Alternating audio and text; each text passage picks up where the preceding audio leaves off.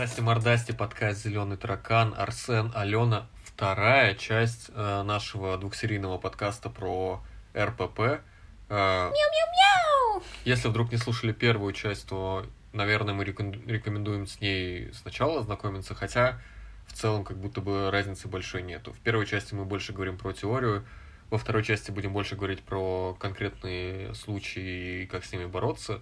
Кайф. Алена показывает козу. Оголтело Да. показывает козу. Как будто бы Да! мы на нашествии. И го нырять в грязь. Никогда в жизни не ныряла в грязь и не собираюсь. Ха. Это ты на нашествии не была, потому что. А Ну, там, знаешь, правда, не только приходишь и сразу же небо славян, и ты на пузе катишься через все поле. А ты был на нашествии? Боже упаси. Откуда ты тогда знаешь? Я видел видео, знаешь, интернет такая штука, что А. Ну я ладно, много где хорошо, не был, но много о нет. чем знаю. А, а, ну понятно. понятно, Очень э, хорошо. такое, очень смелое заявление насчет того, что много о чем знаю, но let it be. Хорошо, договорились. Итак, э, РПП. И мы, наверное, сразу переходим... Ой, нет, я чего-то полезла не в свои галоши. Извини. А чё, а давай, а давай. Не, давай мы Не, тебя не, послушаем. не, не, не, не, я не здесь претендую. ведущая. Я Может, не ты еще и зарплату за меня получишь? Не, ну раз так А, а- а зарплату чем платят? Ты меня спрашивал, как, кто зарплату мне платит? Да. Э, Мои воображаемые работодатели из Воображляндии. Из подкастерской Воображляндии. А я думала, это Ося. Он тебе лапками Мгм. отсчитывает, типа. Ой, не, этот жмот, попробуй с него еще. У этого скряги все, знаешь, распихано по углам. У него он делает вид, что у него нет никаких денег, но я-то знаю. Хорошо. Подрабатывает инстаграм-моделью. Появляется в различных сторис, а потом собирает гешефт. Ну, поехали тогда, чё уж тут. Да. да. В основном будут вопросы от подписчиков и подписчиц, так что э, вот есть такой вопрос, например, что как будто бы от РПП нельзя избавиться навсегда, и что оно просто переходит э, в другую форму, так ли это? А, я на всякий случай даже погуглила эту тему, потому что я, если честно, первый раз такое услышала и удивилась. Но а, погуглила, и это не так. Исследования показывают, что можно вылечиться, особенно если дать себе время и если вообще начать лечиться. И, конечно, а, могут быть варианты, где а, одно РПП может перейти в другую форму, но это скорее локальный случай, и это не правило, и это не значит, что нельзя вылечиться от РПП. Но одновременно надо понимать, что этот, этот опыт остается с человеком, с нами, и возможны откаты и временные возвраты в кризисные периоды. Возможно, да, регрессия до вот этого состояния, когда у нас что-то происходит. Но одновременно это не значит, что от того, что произошел откат и какой-то вот такой возврат, что это все теперь, все на смарку, вся работа на смарку, и теперь это навсегда. Точно так же с этим можно справиться и второй, и третий раз. Как обычно, главное не сдаваться, давать себе право на ошибку, давать себе право на откат и продолжать этот путь, несмотря на то, что он, безусловно, очень сложный. Так. Ре- реалистичный оптимизм. И я снова показываю козу. Е. У нас э, Тебя зарядили дожди пистолеты, да. М. Где-то там э, Рома Зверь скачет с гитарой. Вот еще такой вопрос, например. Что делать с чувством вины за неправильное питание? Ты в первом подкасте как раз упоминала, что есть такое чувство, и вот как, как с ним быть? А, для начала стоит послушать, про что эта вина. Оно, она про то, что вот так надо или не надо, про какие-то установки, или это про отношение к себе, что я хочу, чтобы моему телу было лучше. И дальше пробовать, ну, во-первых, разные пути, да, работы с установками и с тем, что я действительно хочу, чтобы моему телу было лучше. Но э, в любом случае пробовать делать рациональный, да, вот эту вину, переводить ее в ответственность и создавать план действий. Э, то есть, когда это про установки, то мы с ними работаем как с установками. Э, план работы с установками есть э, у меня в Инстаграме, всегда можно там задать про это дополнительный вопрос, а, поэтому не буду про это сейчас. У нас есть э, подкаст про КПТ, так что не буду в это углубляться. А, но в любом случае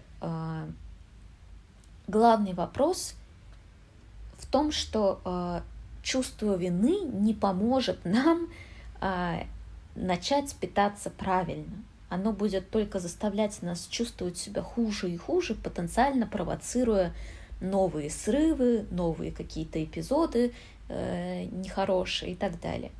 А вот если мы э, переведем это чувство вины в ответственность и план действий, то ситуация немножко другая. То есть, когда мы условно говорим себе, да, я вчера съела подряд пиццу, 5 э, литров пива, галлон мороженого, и еще что-то. Да, отличный день вчера был.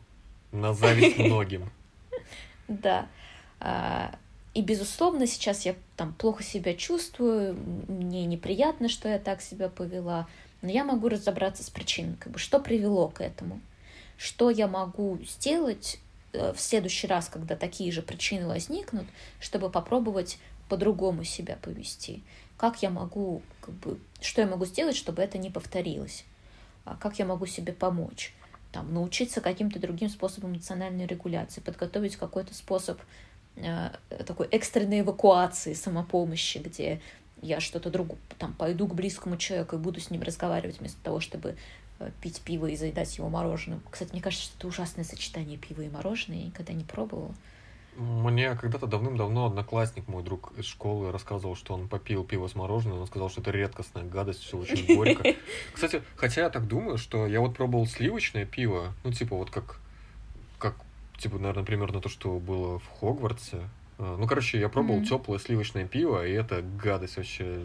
Насколько я любитель всяких крафтов и прочих там э, сладеньких добавок, но это была мерзкая, мерзкая мерзость.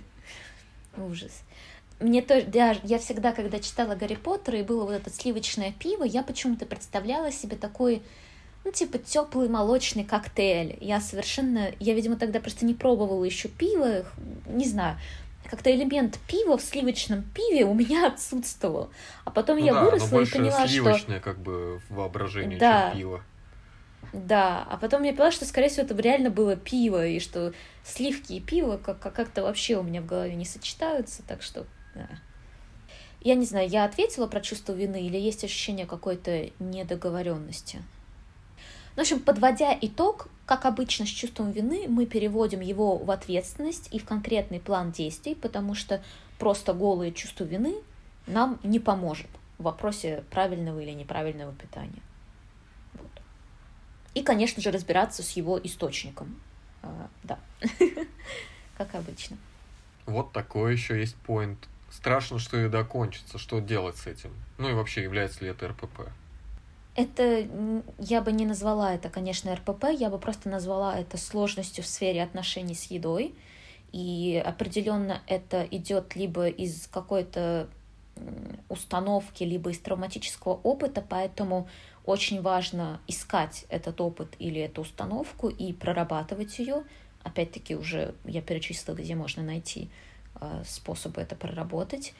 И это может быть личный травматический опыт, это может быть межпоколенный э, тратич, э, травматический опыт.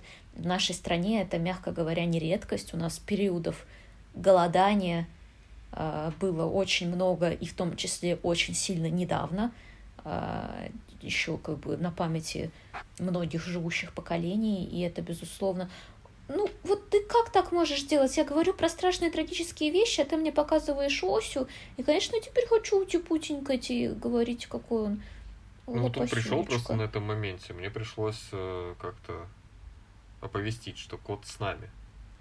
А, на этом страшном спасибо. моменте к нам пришел кот. Поддержать да, нас. Он, да, поддержать нас и сказать, что все в порядке и еда не кончится. А, в общем, подводя итог, это та тема, где именно надо прорабатывать опыт и установки на этот счет. И на самом деле очень бережно к себе здесь относиться, потому что это очень-очень э, сильный страх, что еда кончится. И когда у него есть основания, а я бы сказала, что в нашей стране у всех людей есть основания для того, чтобы испытывать этот страх, то он может очень сильно влиять и действительно как бы это сказать, нарушать спокойствие. Не, ну пару говоря. человек могут быть э, абсолютно спокойны за это. Ну вот именно что пара. Хотя и то. Откуда ж мы знаем? Что делать с привычкой постоянно жевать? И, кстати, откуда может взяться эта привычка? Это какая-то тоже штука с нервами связанная? В первую очередь, да, это про способ, опять-таки, саморегуляции, как-то себя снизить тревогу, себя успокоить, поддержать, и обычно это формируется, опять-таки, в раннем возрасте или там в течение какого-то стрессового периода, когда это использовалось, и оно закрепилось. И здесь, конечно же, надо разбираться с психологическими причинами а, и, и да, нейтрализовывать там те какие-то источники стресса и тревоги, э, которые есть в жизни, искать дополнительные способы работы с ними. И, наверное, мне здесь надо вставить рекламу э, эмоциума, потому что, ну, если вы не знаете других способов эмоциональной саморегуляции помимо еды, то активно у приглашаю есть вас. Решение. Да, у меня есть решение. Э, это эмоциум, где я практическое пособие про эмоции, где мы подробно изучаем, как сформировать э, такие отношения с эмоциями, чтобы не надо было их заедать, запивать, э, подавлять и делать с ними разные страшные вещи, а можно было бы хорошо с ними существовать и самостоятельно эмоционально саморегулироваться. Вот. Э, и это была минутка рекламы, а возвращаясь к теме привычки постоянно что-то жевать, кроме того, здесь еще надо работать на поведенческом уровне, то есть э, именно переучивать себя, что в тот момент, когда хочется что-то пожевать. Ну, там это могут быть такие поэтапные уходы, то есть сначала перейти на что-то, например, менее вредное, что хочется пожевать, потом, возможно, перейти на что-то, что не жуется, а сосется, я извиняюсь, э, возможно, потом жвачка, возможно, потом просто какая-то палочка во рту, что-то, что, что держится. А что такое гудрон? Но интернет мне говорит, что гудрон – это остаток, образующийся в результате отгонки из нефти при атмосферном давлении и под вакуумной фракцией, выкипающих до 450-600 градусов по Цельсию. Господи, зачем это жевать? Просто, по-моему, кто-то жует гудрон. Я вот это вот слышал. Вот гудрон можно есть. Загугли, буквально... кто жует гудрон? Да буквально это второй запрос в гугле. Гудрон можно есть. Там какой-то наркотический эффект, наверное, есть от этого. А по... вот статья первая же «Опасен ли гудрон, который жевали дети?» То есть дети сначала его пожевали, и потом он стал опасен. Ну, буквально ответ на твой вопрос сразу же в, это, в прероле написано, что в те времена дети о вреде не думали. Также стоит отметить, что гудрон не растворяется ни в воде, ни в слюне. Соответственно, попадая в желудок, он не переваривался, а выходил кусками. Тем не менее, негативных последствий отживания гудрона никто не замечал, несмотря на то, что пищевым продуктом он не является. Господи, ужас. Ну, возможно, кстати, вот тут написано, что его гудрон, то есть его можно было жевать долго, так что, возможно, это а, ответ, ну, точнее, это не ответ, а вот туда же в тему про то, что привычка постоянно что-то жевать. И возвращаясь э, к нашей теме регуляции этой привычки на поведенческом уровне, плюс отслеживать, э, как бы, какая эмоция запускает это желание, и работать конкретно с этой эмоцией, там, если я тревожусь из-за чего-то, и поэтому хочу пожевать, а как я могу себе помочь с этой тревогой, и так далее, и так далее. Но, на самом деле, такая интересная тема, а, можно с психологом с ней тоже работать. А, как-то так обилие джанк-фуда в рационе или, например, наоборот, зацикленность на правильном питании, это РПП? Сначала отвечу про э, вредную в кавычках еду, да, про фастфуд. Э, если это навязчивая потребность именно в этом виде пищи, которая сопровождается чувством вины и чем-то из того, что мы уже обсудили, там наказание, компенсации, сильное передание и так далее, то тогда да, но, как мы видим, это не про фастфуд, э, да, не про джанк-фуд особо по своей сути. Это просто там нравится, да, вот именно эта еда, и она становится одним из персонажей э, в общем РПП.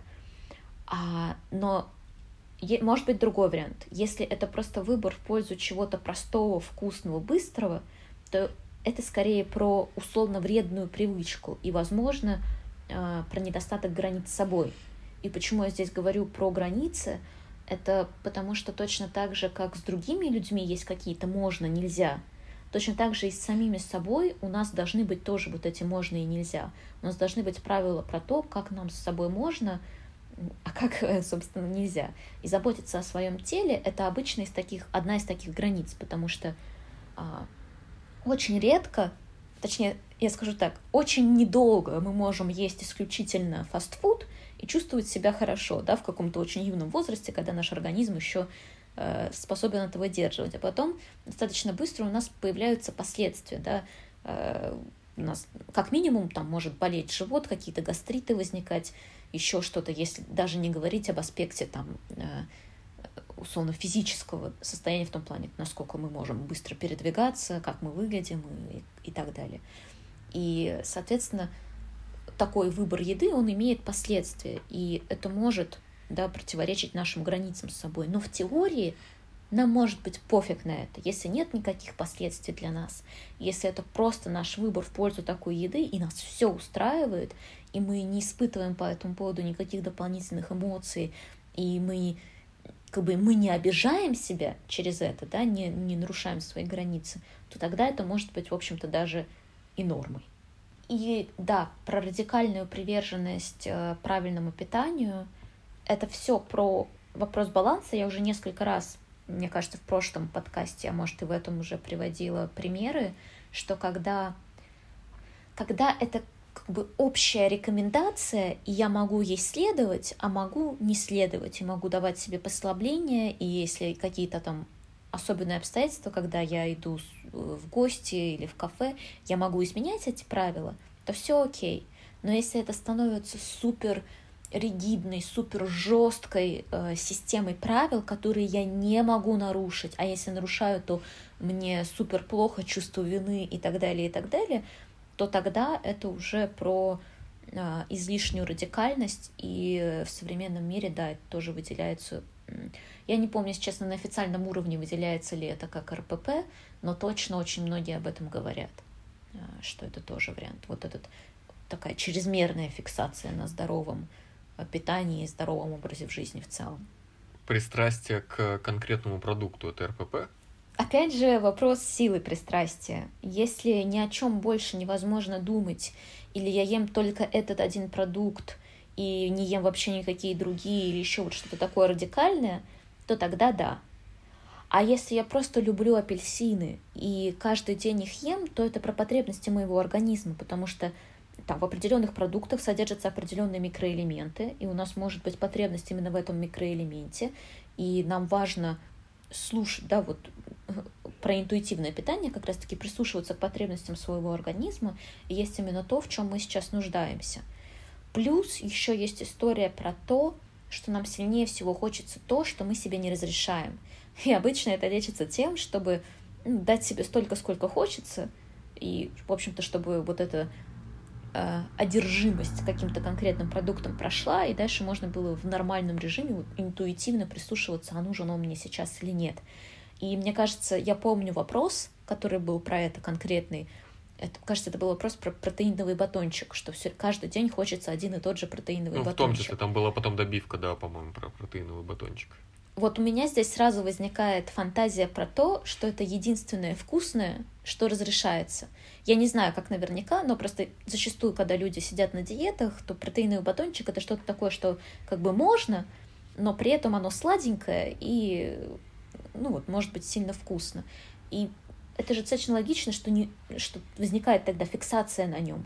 Если есть множество ограничений, это единственное, да, от чего получаешь удовольствие, то почему бы и не зафиксироваться?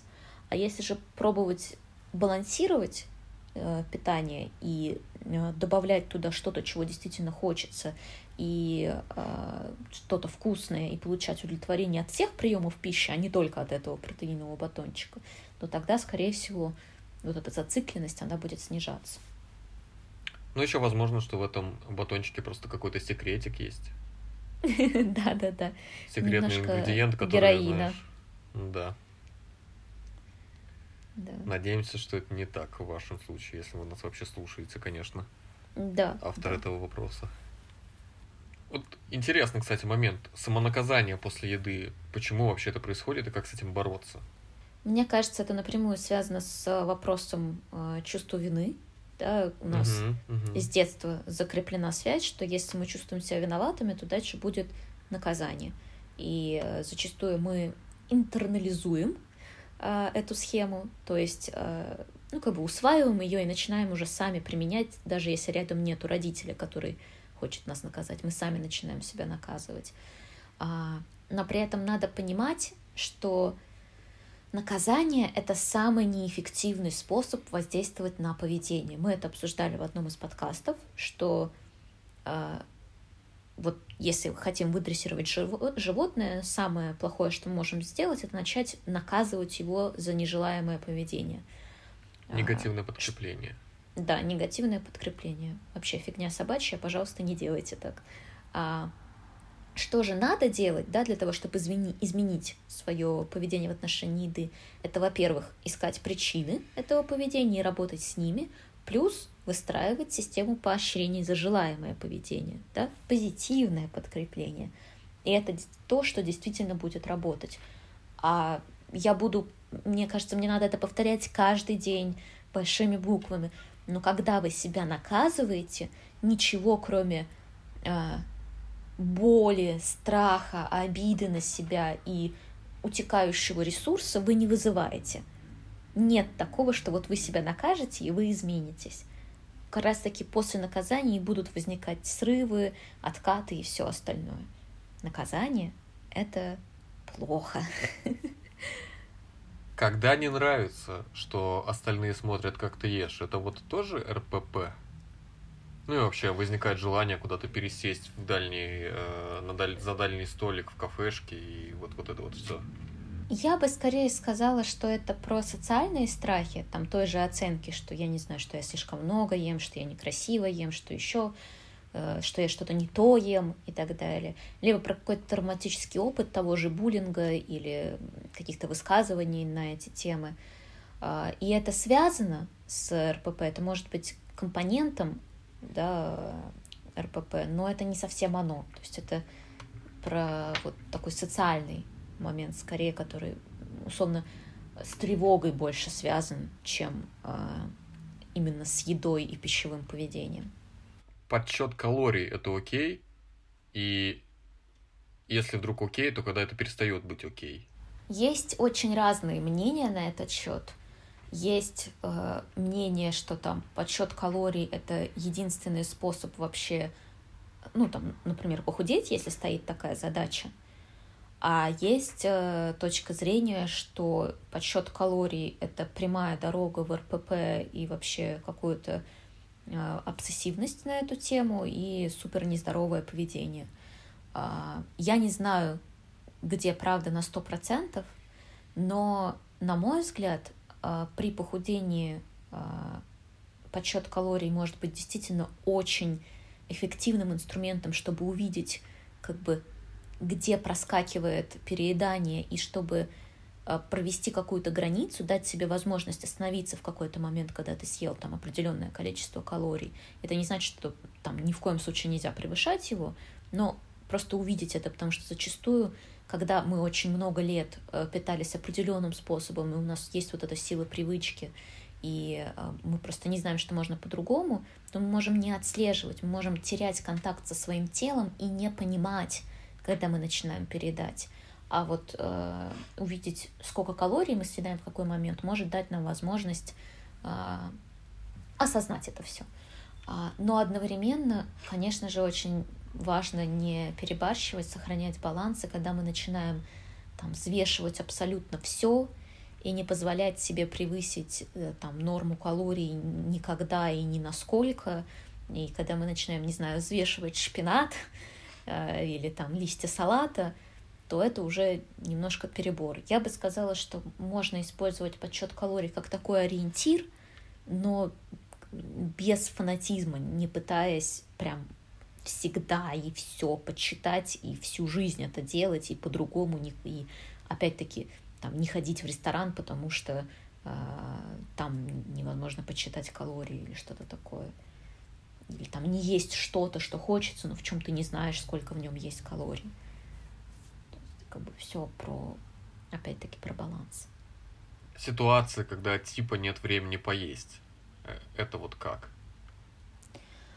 А, я бы сказала, что это скорее про вопрос, тоже про вопрос границ с собой, потому что ну, есть важно, не чувствовать себя голодным важно, там, регулярно да, получать э, питание важно. И если все это каким-то образом эти потребности, этими потребностями человек пренебрегает, то, возможно, он вот нарушает этим свои границы. И, возможно, надо как-то повысить актуальность этих э, моментов для себя. Но одновременно, если а, пропуск приема пищи под предлогом того, что нет времени, это именно вот под предлогом, и на самом деле там есть, ну, например, процесс анорексии, то тогда да, это, конечно, может быть РПП. Вот такое, э, я думаю, что актуальный для многих людей с постсоветского, с постсоветского пространства вопрос «Ешь, пока не съешь до конца». Это в контексте РПП как воспринимается? Это может стать частью РПП, да, одной из установок, которые к нему приводят, но само по себе это просто установка. Токсичная, вредная установка, которая основана на глобальном травматическом опыте, опять-таки, нашей страны, и у которой есть... Пока не съешь из стола, не выйдешь. Да, но это на самом деле... Это очень сильно травмирует ребенка, как ни парадоксально, казалось бы, ты кормишь ребенка, и это его травмирует, просто потому что в этот момент ребенок приучается не слышать свои потребности, не слышать свое тело, не слышать, когда оно насытилось, и пересиливать, и как раз-таки заставлять себя есть. И вот это тот момент, где формируется э, разрыв контакта с своим телом, и нарушается возможность слушать свое тело и питаться интуитивно, и, ну вот, это правда не то, что, как бы не стоит своим детям говорить, если хочется, чтобы у них все окей было с едой. А, ну и как бы с этим надо работать так же, как и с любой установкой, как и с любым травматическим опытом. Вот.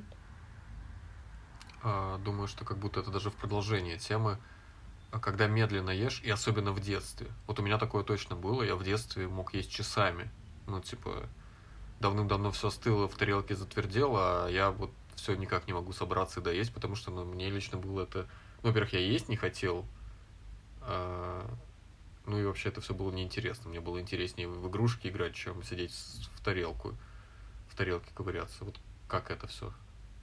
Тут опять-таки есть баланс. С одной стороны, а, есть медленно, это нормально. И это не проблема, это может быть даже полезно, да, потому что дать себе время все проживать, чтобы оно там все улеглось и так далее. Но когда это уже э, речь идет о часах, то это может быть ну, там, частью какого-то семейного процесса. Это может быть вариантом протеста э, против э, конкретно чем кормят, или тем, как кормят, или вообще про что-то другое, не про еду, а про что-то другое, что происходит в семейных отношениях. И с этим определенно э, стоит разбираться. Я, я бы, ну, я не назову это РПП точно, но это какой-то э, процесс, который идет в семейной системе. И это вопрос баланса, потому что, с одной стороны, ну, там, требует от ребенка, чтобы он за пять минут все смел, это тоже неадекватно, но, опять-таки, часами это тоже уже э, что-то интересное. Ситуация, когда, с одной стороны, постоянно хочется есть, а, является ли это РПП. И вдогонку, я думаю, что здесь можно рассмотреть противоположную ситуацию, когда, наоборот, э, вообще чувство голода практически не наступает, является ли это РПП. И опять же, здесь же вдогонку вопрос, не понимаю, когда наедаюсь, что вот с этим всем делать. Глобально я бы сказала, что все эти варианты это опять-таки про дисконнект с телом, про нарушение контакта с телом, когда мы не слышим его сигналы, не понимаем его сигналы и, соответственно, э, хаотично себя ведем не в соответствии с этими сигналами. И тут, конечно, еще надо понимать, что могут быть физиологические причины, начиная там от глистов и заканчивая э, дефицитом или переизбытком каких-то гормонов. Это тоже не надо исключать. Но если мы вот это, поскольку мы, у нас психологический подкаст, а не врачебный, мы это как бы держим в стороне, а именно про психологические причины, там, если постоянно хочется есть, если э, вот нет этого чувства насыщения, непонятно, когда оно наступает, то это очень часто может быть про то, что мы путаем э, физический голод с эмоциональным голодом. И как раз-таки там мы не хотим есть, но мы тревожимся, или нам грустно, или еще что-то, и мы, или нам скучно, например, и мы это интерпретируем как голод и идем есть. И поэтому нам, если нам все время грустно, то нам может казаться, что мы все время хотим есть, хотя на самом деле физиологически мы не хотим есть. Постоянная сытость тоже может быть связана а, вот с неспособностью слышать свое тело, плюс с какими-нибудь установками про внешность, плюс э, с, возможно, избыточным стрессом, и все вместе это может приводить к такому состоянию. Это каждый, это такой конструктор, да, собери свой конструктор РПП из каких-то индивидуальных причин состоящий. Ну, в общем, да, как я сказала, само по себе я бы все это РПП не назвала, но я бы назвала это сложностями э, в контакте с собой, которые могут приводить к РПП. Последний вопрос от подписчиков воспринимая еду как награду. Нормально ли это? Мне кажется, я уже немножко про это упоминала, что это вот как раз последствия воспитания. Если с детства еда использовалась как награда, э, то это закрепляется. И в каком-то смысле это ок, потому что еда может быть одной из наград. Ну, глупо отрицать, что еда может приносить удовольствие. Что-то, что приносит удовольствие, может быть наградой. Но одновременно очень важно, чтобы это не было единственным способом награды. Важно искать другие способы, там, дополнительный выходной, что-то себе купить, провести каким-то определенным образом время, а, что-то еще, что-то еще.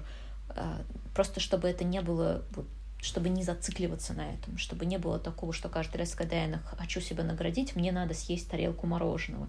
И я опять-таки становлюсь заложником этого механизма. Надо, чтобы было разнообразие и свобода вариантов. Вот мы рассмотрели достаточно много уже вариантов различных э, РПП, и ты даже где-то сказала, что именно нужно делать, но если глобально, э, ты там говорила, что нужно обращаться к специалисту, э, какому конкретно специалисту? Тут поможет диетолог или это комплексное обследование диетолога и психолога? На самом деле диетолог здесь вообще в последнюю очередь выступает, хотя а, при вот именно клинических случаях, которые мы обсудили, которые именно выделяются как диагнозы, а, безусловно, диетолог тоже нужен, и там а, это обязательно комплексное лечение, психиатр плюс психолог плюс а, специалист по питанию, то есть диетолог. При повседневном варианте, который мы тоже обсуждали в первом подкасте, который не явля... как бы нельзя поставить диагноз в этом случае, но где явно есть какие-то нарушения в отношениях с едой, там может быть достаточно психолога, а диетолог вообще, скорее всего, будет ни при чем, потому что ну, там люди, которые, например, зацикливаются на ПП, или люди, которые э, практикуют эмоциональное переедание, как правило, знают, как надо питаться, но у них э, другая причина э, вот этих сложностей с питанием. Это, например, э, там, те же установки или э, неумение регулировать свои эмоции. А без специалистов насколько реально себе помочь самостоятельно? Я бы сказала, что в первую очередь э, здесь возможно профилактика и как бы вот в случае повседневного варианта там тоже можно себе помогать. И основные направления это, во-первых, э, учиться жить со своими эмоциями. И, честное слово, я это говорю не потому, что мне надо прорекламировать эмоции, просто это факт. Очень многое э, из проблем в отношениях с едой завязано на эмоции. А, кроме того, развинчивать установки на этот счет и разбираться с ними и работать с этой темой. Кроме того, прокачивать самопринятие, да, и не пытаться соответствовать нереалистичным чужим идеалам, а принимать свое тело, принимать свои особенности. и все вот это. И кроме того, конечно же, обращаться за помощью, и это очень в широком здесь смысле. Это когда-то это посоветоваться с кем-то из близким, когда-то это пойти к психологу, когда-то это подписаться на бодипозитивный паблик э, в Инстаграме. И на всякий случай здесь напомню, что бодипозитив это не про то, что там всем надо быть толстыми, а про то, что мы можем хорошо к себе относиться, а, сколько бы мы ни весили, мало, много, средне, еще как-то, что мы имеем право на индивидуальные особенности нашего тела, и что мы можем любить себя и принимать себя в любом виде и одновременно при желании работать над нашим а, внешним видом и внутренним состоянием.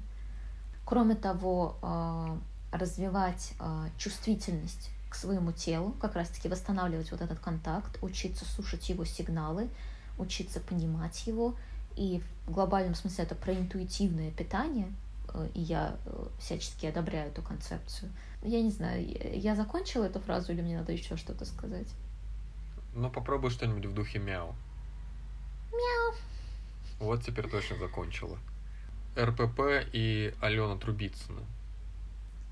Там какая связь?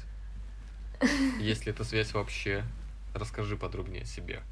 У меня однозначно есть э, то, что я э, вот, называю повседневным вариантом РПП, то есть у меня нет конкретно э, там булимии или чего-то такого, но у меня точно есть э, моменты какого-то эмоционального переедания, у меня есть э, и чувство вины, и какие-то навязчивости на этот счет. Кроме того, я рассказывала, ну это скорее такой, я не отношу это к это к РПП, но такой забавный момент, я рассказывала об этом в Инстаграме, что я не ем смешанную еду, у меня это э, с детства, и там на самом деле есть какая-то длинная запутанная история, как это все э, сформировалось, и мне кажется, у меня закрепленных э, сторис, хайлайтах есть эта история. А, но на самом деле я очень активно именно в последние а, несколько месяцев работала со своим психологом с этой темой, и мы очень-очень много всего нашли. И параллельно я пыталась э, в очередной раз нормализовать свои отношения с едой, и впервые у меня это получилось. И это не значит, что у меня там э, не было каких-то более сложных моментов, и что каждый день все идеально. Как мы знаем, это нелинейный путь, и это нормально, что возникают сложности. Но впервые, вот там уже сколько, четыре месяца, я не помню, когда я это начала все а, ну, три месяца точно, я нормально питаюсь, и да, бывают отдельные сложные моменты, но в целом я удовлетворена этой сферой, я не испытываю вот этих жутких каких-то переживаний на эту тему и каких-то э, неконтролируемых процессов. То есть я могу сделать выбор условно в сторону чего-то не идеального, но это будет осознанный выбор. Я буду нормально к этому относиться. Я очень много с собой общаюсь на эту тему, я бы сказала, что ну, я прям достигла очень-очень-очень большого прогресса, и я прям хвалю себя, и я этим довольна. И на самом деле у меня здесь даже возникают какие-то крамольные мысли в том духе, что мне было бы интересно, возможно, сделать какой-то курс по отношениям э, с едой, но я не уверена. Но как бы я сейчас этим, поскольку я сама этим занимаюсь, и поскольку я вижу, что работает, а что нет, и есть какой-то успех в этой сфере, а, мне как будто бы, как бы я этим горю этой темой, мне, мне про нее интересно. И э, вот возникают эти мысли про возможность, чтобы что-то сделать, что-то создать, но я не уверена. И, наверное, мы можем сделать такую штуку, что я сделаю Google опрос э, на эту тему, и мы прикрепим ссылку в описании, и если вам в теории было бы что-то такое интересно, то можно зайти в этот опрос и там отметиться. Это ни к чему вас не обязывает. Просто чтобы я понимала вообще, актуальна ли кому-то эта тема и на, стоит ли мне начинать думать в этом направлении. Вот. Да. Что? Google форма будет э, в описании. Если вы нас слушаете там, где э, нет описания, то, возможно, можно будет прийти в личку Алене в Инстаграме Они, попросить э... форму, а возможно прийти туда, где есть описание, например, на YouTube. Да, ну я абсолютно точно в день, когда мы выложим этот подкаст, буду выкладывать эту ссылку в сторис. И если, например, вы постфактум слушаете этот э, подкаст, э, то да, можно, не стесняйтесь, приходите ко мне в директ в Инстаграме, пишите, я обязательно пришлю. Э, мне, ну там, правда, актуально э, ваше мнение на этот счет, и хочется как-то понимать, только я этим горю, или кому-то тоже это Э, важно, интересно, актуально и так далее.